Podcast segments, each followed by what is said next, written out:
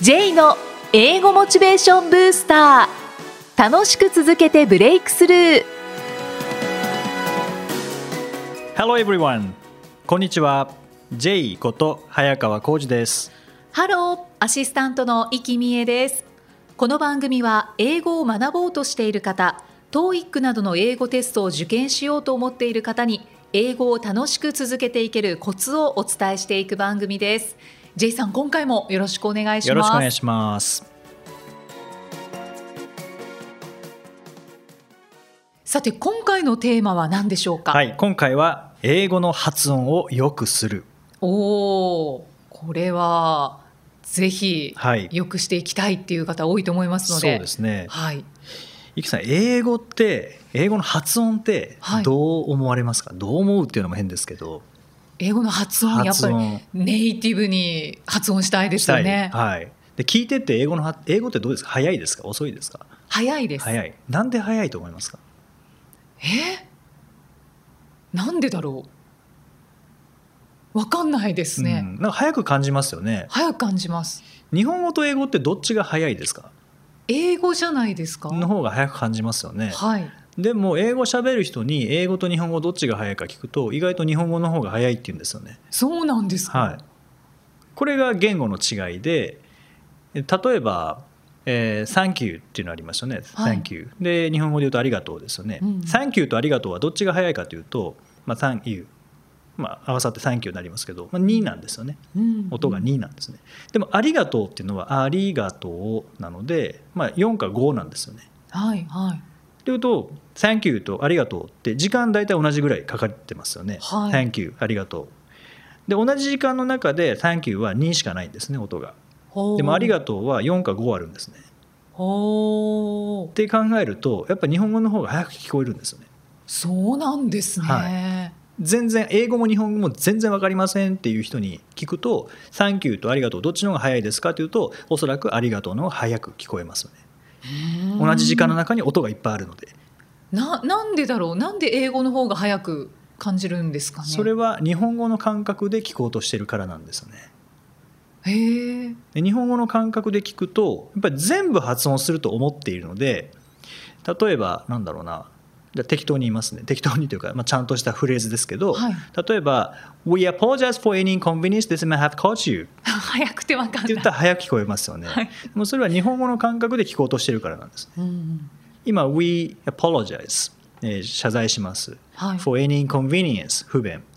This may have caused you これが引き起こした不便に対して謝罪しますなのでご迷惑をおかけして申し訳ありませんっていう意味なんですよねおー I'm sorry を難しくしただけはいなんですけど、でも日本語の漢字でご迷惑をおかけして申し訳ありませんよりも We apologize for any inconvenience this may have caused you の方が音がいっぱいに聞こえるのではい、うん早く聞こえるんですけどねうんでもそこではなくて、まあ、音節っていう単位でいくんですけども、はい実は日本語と英語はその日本語の聞き方で英語を聞こうとするとやっぱ早いですうんってなるのでよくあの英語が聞こえないって悩む方多いんですよね。あーで英文確認した後にもう一回聞いてもなんか全然そういうふうには聞こえないとかうんうんもう読んでるのに読みながら聞いてるのに全然こういうふうに聞こえないっていう悩みあるんですけど、はいもうそれって聞こえないんじゃなくて言ってないだけなんですよね。言ってないそう言ってないだけなんですね。自分がですか。いや相手がネイティあブ相手がネイティブがそう言ってないので、そう言ってないものは聞こえないですよね例えば環境ってエンバラメントって言いますけど何回聞いても例えばエンバラムにしか聞こえないとしますよね、はいエンバラム文字見てもエンバラメントしか聞こえないとしますでもそれはなんでエンバラメントって聞こえないかというとエンバラメントと言ってないからなんですね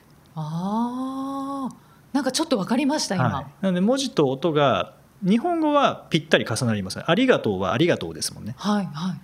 でも、エンバラメントはエンバラメントって言わない場合もありますよね。うんエンバラメントみたいな感じで、特に最後の方消えちゃうことが多いんですよね。うんうんうんそれで伝わるんですね。伝わるんですね。それアクセントさえしっかりしていれば、一応伝わるっっていう感じなので、だから TH の発音がとか、B とか V の発音がとか、LR の発音がって結構言われたりするんですけど、はい、それが間違ってるから通じないっていうことは基本的にないんですね。うんうんうん例えば TH はまあ、日本人も苦手ですけどインド人も苦手なんですよね、そうなんですね。はい、で V も日本人苦手ですけどインド人も苦手なんですよねへえ。でも TH と V 言えなかったら「サンキューベリーマッチ」言えないことになりますもんねはいはい。じゃあ僕らの「サンキューベリーマッチ」が外国人に伝わらないかというと伝わりますもんね伝わりますねうん。あれなんでかというと「サンキューベリーマッチ」っていう音だったとしても「Thank you very much」っていう英語とリズムが一緒だからですよねうーん。リズムで聞いてるんですか。リズムで基本的には聞いてる英語を喋る方は。そうう。なんですよね、あうん、ので発音がなんか何回聞いてもそう聞こえないっていうのはそう聞こえないんじゃなくてあのそう言ってないだけなので、うんもう耳はもう100%いつでも正しいんですよね、あ。そう聞こえなかっったらそう言ってないだけなのでた。だから文字と音にギャップがあるんですねうんうんうん。そこを潰していけば聞けるようになりますし、はい。その聞けるようにしていく一つのステップが発音の練習なんですね。ああ、そうですね。はい、だから発音の練習をすることでもちろん発音も上手くなりますし、はいリスニングの力も同時に上がっていくっていううん感じなので、うんこれおすすめなんですけど、一石二鳥だ。一石二鳥なんですね。でその一石二鳥をちょっと挑戦してみませんかっていうのはここからなんですけど、はいゆきさん英語に興味を持ったとまだ火は消えてないです よねおそらく。 おおそらく自信はないけど、はい。はい、また呼び起こしたいと思いますのでわかりましたははいい例えばあの朝起きるの「起きる」っていう起きるは単語ウェイクアッ「プ。ウェイクアップ」そうですねもう一個ご存知ですか「起きる」えー、ゲットアッ「プ。ゲットアップ」そうですね「ウェイクアップ」と「ゲットアップ」ですねちなみにその違いってご存知ですか、違いですか。はいわ、かんないはいでウす。ェイクアップは目閉じてる状態からこう目開けるっていうパチって目開けるっていう目目が覚めるっていう方のおー起きるなんですね、はいゲットアップは布団とかベッドから出ていく体を起こす方の起きるそうなんですね。なんですよねえー、はい、でウェイクアップゲットアップも正しいですよね、はい。はい、ちなみにあのこれ基本的には使っちゃいけない表現ですけど英語であのこれ黙れっていう表現ご存 知ですかはい。えーっと、シャラップ。シャラップですよねこれあの本当に黙れなので静かにしてくださいじゃないのでこれ、はいもう基本的には喧嘩する時以外は使わないでいただきたいんですけど、はい。これシャラップってあの英語苦手な方でもシャラップって知ってるんですよね、でシャラップって正しいんですけどで音も正しいんですよね文字ってご存知ですかシャラップってどう書くかってご存知ですかわかんないはいです。これシャットアップなんですねあ、そうなんですね。はい、シャットアップなんですけど誰もシャットアップって言わないですよね、言わないです。なんでですかねシャラップって聞こえるから。聞こえるからっていうのもそうですしなんか知らないうちに知ってた単語ですよねシャラッはプっいて、。はい。最初耳から入ったのがシャラップだったんですねうんうんだからそのまま言ってるだけですよねうん。うん。でもシャラップはシャットアップですよねうんうん。でもゲットアップはゲットアップって発音しちゃいますよね、そうですね。うんシャットアップをシャラップっていうのであればゲットアップはどうですかえー、ゲラップ。 ですよね合ってました。合ってます合ってますですよね、はい、でもシャットアップをシャラップと言えるのにゲットアップをゲットアップって言うんですようーんゲットなんでですかね、ね、うん、それはゲットアップは文字で覚えたからですよねあー日本語のように頭に入ってるんですはいはいはい文字で覚えたものが多ければ多いほど僕らは頭の中で英語を聞いた瞬間にあの音に変換しなきゃいけないんですねゲットアップで覚えてるのもゲラップで聞こえてくるのでうん絶対早すぎて聞こえなくなるんですねうんうんでもシャラップは絶対どの映画見てもシャラップは絶対聞こえますシャラップとうん Thank you very much は音で覚えてるので絶対聞こえるんですねうんうんえー、じゃあ音から入った方がいいです基か本的ににはそうですねもちろん文字も見ながらの方がいいですけどはいそうすると文字と音が一致するのでうんうんうんもう日本語の感覚は文字の通りに発音されるって思っちゃうんですねあだからーゲットアップはゲットアップで発音してくれないと困るんですよね、はいはい日本語の感覚だと。聞き取れないんですですっていう、ねでもゲラップって言われるのでゲットアップだと思っててゲラップって言われたらもう早すぎますよねはいしかも音も違うしはいシャットアップで覚えてたら絶対シャラップは聞こえないですねそうですねですよねあとあのチェックイットアウトチェックイットアウトはいっていうのも早く言うとあのチェケラウってやつですねああチェケラウみんなチェケラウで知ってますよねはいはいで文字はチェックイットアウトなんですねああ不思議、はいなので音から入ると多分チェケラはもうどんなに早く言っても聞こえるんですよねうんでもスペルわかんないとかってこの逆の現象ですよね、そうですね、はいまさしく、うん、で音だけで言うとこのスペルわかんなくなっちゃいますし文字だけから入ると音がわかんなくなってしまうのでこれ合わせて練習していくとうん結構リスニングの力はつきますしうん発音の力もついていくんですよね。おーあそういう仕組みなんですね。なんですよね。あと英語にちっちゃい「つ」っていうのは基本的に存在しないです。そうなんです、はい、だから「ゲットアップ」の「ゲット」ってなりますね「はいアップ」ってなりますよね、はいちっちゃい「つ」入ってますよね。はい。でもそれないんで本当はないんですね。あーゲットじゃなくて「ゲット」まあ「ゲット」で「アップ」じゃなくて「アップ」アップぐらいなのでうん早く言うと「ゲラップ」ってなるんです。あー、ゲット、ゲット、はい、ゲット、ゲット。 Get で、アップ、 up アップ。なので、それを早く言うと、ゲッアップ、ゲットアッゲッアップ。そうです。まあ、ゲッ Get トアップでも、ゲッアップでも、どっちでもいいですけどね。はプ、い、ゲッだトアかップ。ら、シャラップもシャットアップなのに、シャットアップとは言わないですねは。いシャラップってなるんですよね。シシャタ、はい、シャタ。はい。あうーん、でも、シャットアップでもいいんですけど、立って、このベロの位置が、なんていうか、こう上の歯の裏についてで一気に空気を排出することによって「た」って言えるので、うん結構発音するの面倒くさいのでうんうん「でた」より「ら」の方が楽なんですよね。あータとラってベロ大体同じとこ使うので、はい。タは全体をつけてラリラ行は下先だけつけるので、は省エネの発音なのでなのでシャットアップをそのまま早く言ったらシャタップですけどシャタ言いにくいのでシャラップ、シャラになるんです、ね。ラになるんですねシャラップ、はい、ゲットアップもそのまま言うとゲタップですけど言いにくいのでゲラップっゲラップ。てなるんですよね。へえ。じゃあラに変えていいんです、ね。ラそうですね「た」ってなるところは「ラ」まあ「t」とあとその後あのあいうえお」だったら例えば「チェック・イット・アウト」もう「チェック」の次あ「チェック・イット・アウト」「イット・アウト」なので最後「ラウ」ってなるんですね「チェック・ラウ」うんうんうん。ってなるんですねチェックダウ「ト。チェック・ラウ」そうですねチェックラウはいおなーんなら言いやすいからなので、はい。うん、あとはもうフレーズになっても例えば「in front of the station」とかっていうのも、まあ、早く言うと「in front of the station」みたいな感じになってうわ何回聞いても「in front of the station」って聞こえないなって思うんですけど、うんそれは言ってないからなのでう「んうん in front of the station」みたいな感じでで英語ってあの前置詞「in」とか「of the」とかちゃんと言わないんですよね。うーんちゃんと言ってくれたら「in front of the station」って言ってくれたら分かりやすいですけど、はいでも意味があるのって「in」とか「of the」には意味が入ってないので、うんそこをゆっくり言わないんですよね。あフロント前は意味ありますよね。はいステーション駅これも意味ありますよね。はいそこはちゃんと言わなきゃいけないんですね。ーうんうんうんなので「in front of the station」ではなくて「in front of the station」ほう強弱をつけるんですかそうなんですよね。はい、で話すので日本語ってそんなことしないですよね。そうですねううんんまあ、そこは日本語と英語の違いなので、うんはい、その辺はもう聞こえる通りに言ってるはずだと思っていただいて、うんうんで練習する時はもうそのまま真似るっていう感じですよね。あー、はいあなんか仕組みが分かりました、はい、またモチベーション戻ってきました ね戻ってきまいしやたよかったです。はい、ありがとうございます勉強になりました、はい英語で名言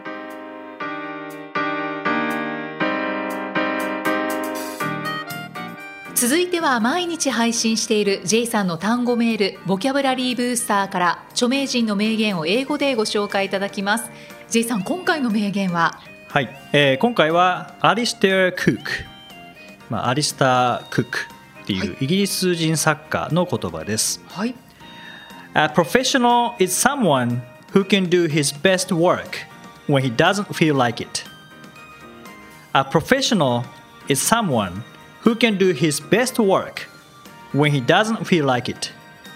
うーんところどころベストワーク、はい、 Like it はい、そうですね。そう、はい like it。そうですね。そこつながってるんですね。 Like it like it。はい。ですねはいもう英語力上がってきたんじゃないです 上か。がってきま したか、はい、耳が耳がもう慣れてきたと思いますね。おお、はいえー日本語はプロとは気分が乗らない時でも最高の仕事をする人のことである、ああおっしゃる通りですねはい、ジェイさんもこれは感じてらっしゃいますか感じてますね こうじゃなきゃいけないと思いながら仕事はしてますけどねうーんただ気分が乗らない時は絶対ありますよね。ありますけどねただ気分が乗らないまま仕事をするっていうのが一番辛いので、うん絶対その前に気分乗らない時にはもう気分無理やり上げますよねどどうやって載せてますか。音楽聴くとかあとは何ですかねもう歩いてるうちに気分上がってくるので そうなんですね。はいえー早いですね上がり方が。そうすぐ上がるんですよおーは多分あんま考えてないからだと思 います、すぐ上がるんですよねあーまあ私もそんなに遅くはない方ですけど、やっぱりなんか精神的ダメージなんかがあると、はい結構上げるの苦しいじゃないですか。あーそうですね僕そこ切り離せるんですよねあそうなんなです、ね、んかダメージがあってもそう感情と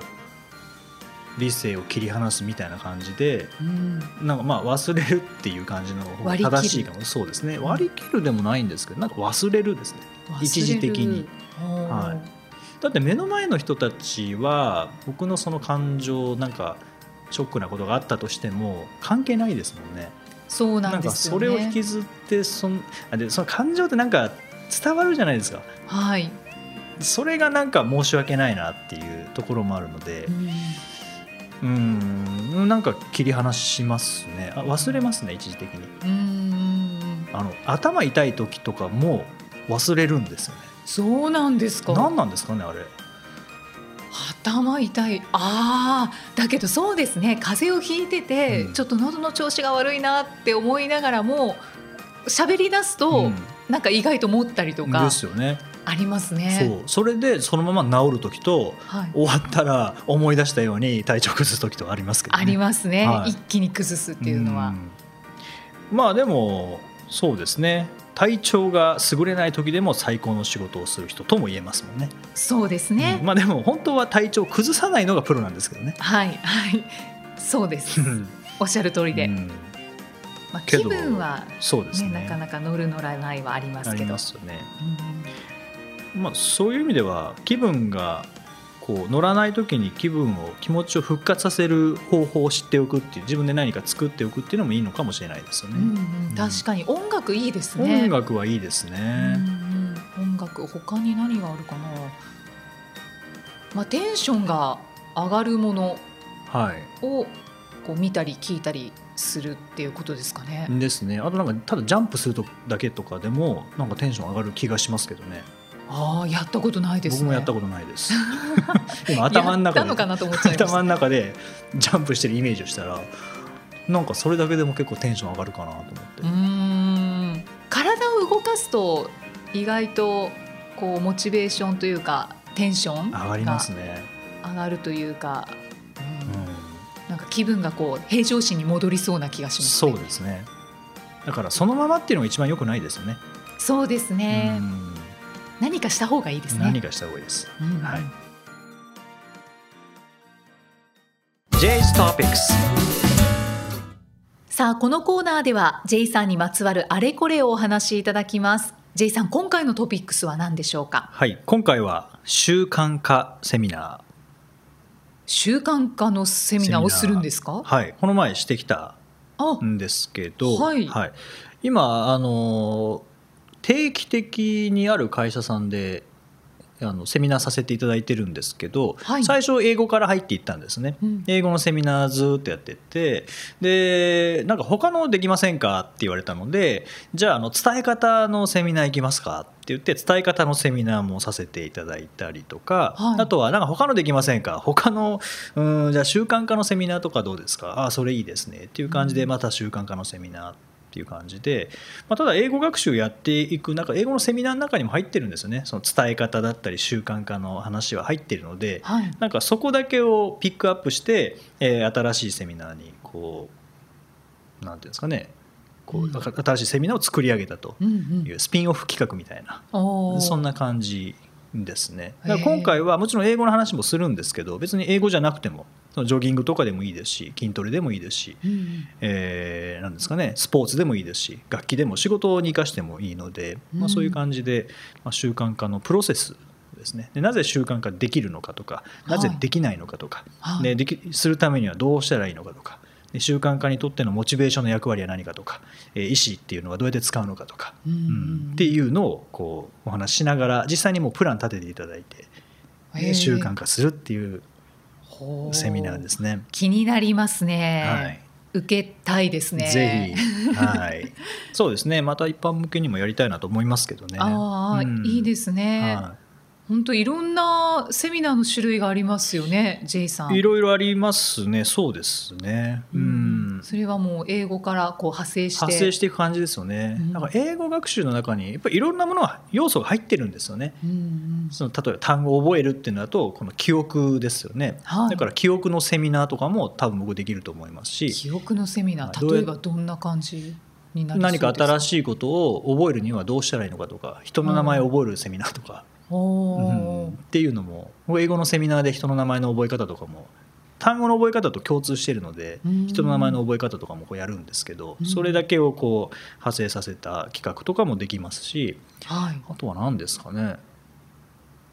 いろいろできますのでそれこそセミナーのやり方セミナーとかあはいもうーであきま私すがあそうです受ねけたような、はいそうですねあーはいそうですね、うんセミナーの、えー構成のそうですね講座、はい、とかもできますしだから自分がやってきたものの中の要素をこう客観的に見てそれを組み立てていけば、まあ、いろんなことができるかなとは思うんですよね。うんうん、私あまり人の名前を覚えられないんですあよねーだけどまあここでお話ししちゃうとセミナーにならないのでいやなりますけどそれでも簡単なんですよ人の名前覚えられない人って理由1個しかなくてあそうなんですか1個しかないんですよ。なんだろう興味がないうーんあでも興味がない うんそれもあるかもしれないですよね、はいまあ、興味がないことによってどうなるかっていうとその人の名前呼ばなくなるんですよね、ああそうですうん、だね、からあの人の名前覚えられない理由は呼んでないっていうだけなんですよねうーんだって声出すことによって自分の耳で聞きますからねはいはいだそれ何回も呼んでいれば何回も声出して自分の耳で何回も聞いてるのでうんで嫌でも覚えるんですよね、ううんんたくさんいるとだけど難しくなってきたまくすよさんねいるとそれこそ興味とか絶対覚えるぞっていうふうに思った上で覚えようとすれば覚えられますよね、うーん僕も2時間セミナーの場合30人だったら覚えられますね、おーはい、それは記憶力がいいとかではなくてあの覚えるっていうあの意思ですか意思とあと覚えますって宣言するのでうん覚えなかったらかっこ悪い自分が恥をかくっていう状況を作ると覚えようとしますよね頑張ってそうですね、でその時はとにかく呼ばないと無理ですよねうん確かに、うんそうかじゃあやってみよう私も、はい、ぜひぜひ記憶記憶力セミナーでした。ありがとうございました。第120回お送りしてまいりました。J さん、いあのー前回もお伝えしましたけれども、はい改めてここでもお伝えしたいんですが9月21日土曜日と22日日曜日に2日連続で、はい、えー各イベントが行われるということで、はいこちらをご紹介お願いしあます。はい、えー9月21日の土曜日ですね。えーこちらは六本木にて、えー13時から15時、まあ午後1時から3時まで。えー英語力英語力アップトークライブということで河合良平さんと一緒に、はいトークライブさせていただきます。はいはい、どんな内容になりそうでしょうでか。これはですねあの河合さんと僕が、まあ、それぞれの英語学習歴っていうのがあるのでその中でやってきたことをお伝えしたりとか、あとは、まあ、今だったらこういうふうに勉強するかなとかですね、えーうんいうのをそれぞれの経験からお話しするので、まあ、同じような場合もありますし、はいまあ、完全に真逆の場合もあるので、おーはいまあ、そこから英語学習のヒントをつかんでいただければなというふうに思ってます。そうですね経験談が聞けますね。そうですねはいで22日日曜日は22日日曜日は、えー、トイックの1日セミナーということで、これは東京の神田ですね、はいえーで、えー午前10時から午後5時までという1日セミナーです、うでこちらは、まあ、トイックの公式の問題集ですね、えー公式問題集のボリューム5一番新しいのを使ってでちょうど翌週が公開テストですので、えーその1週間でできることというのもやりますし、はいただ1週間では英語力上がらないので、えーまあ、今後、えー10月のテスト11月のテストに向けて、まあ、どんな学習をしていけばいいのかと、うんえーいうことも1日でお伝えしながら、えーそれから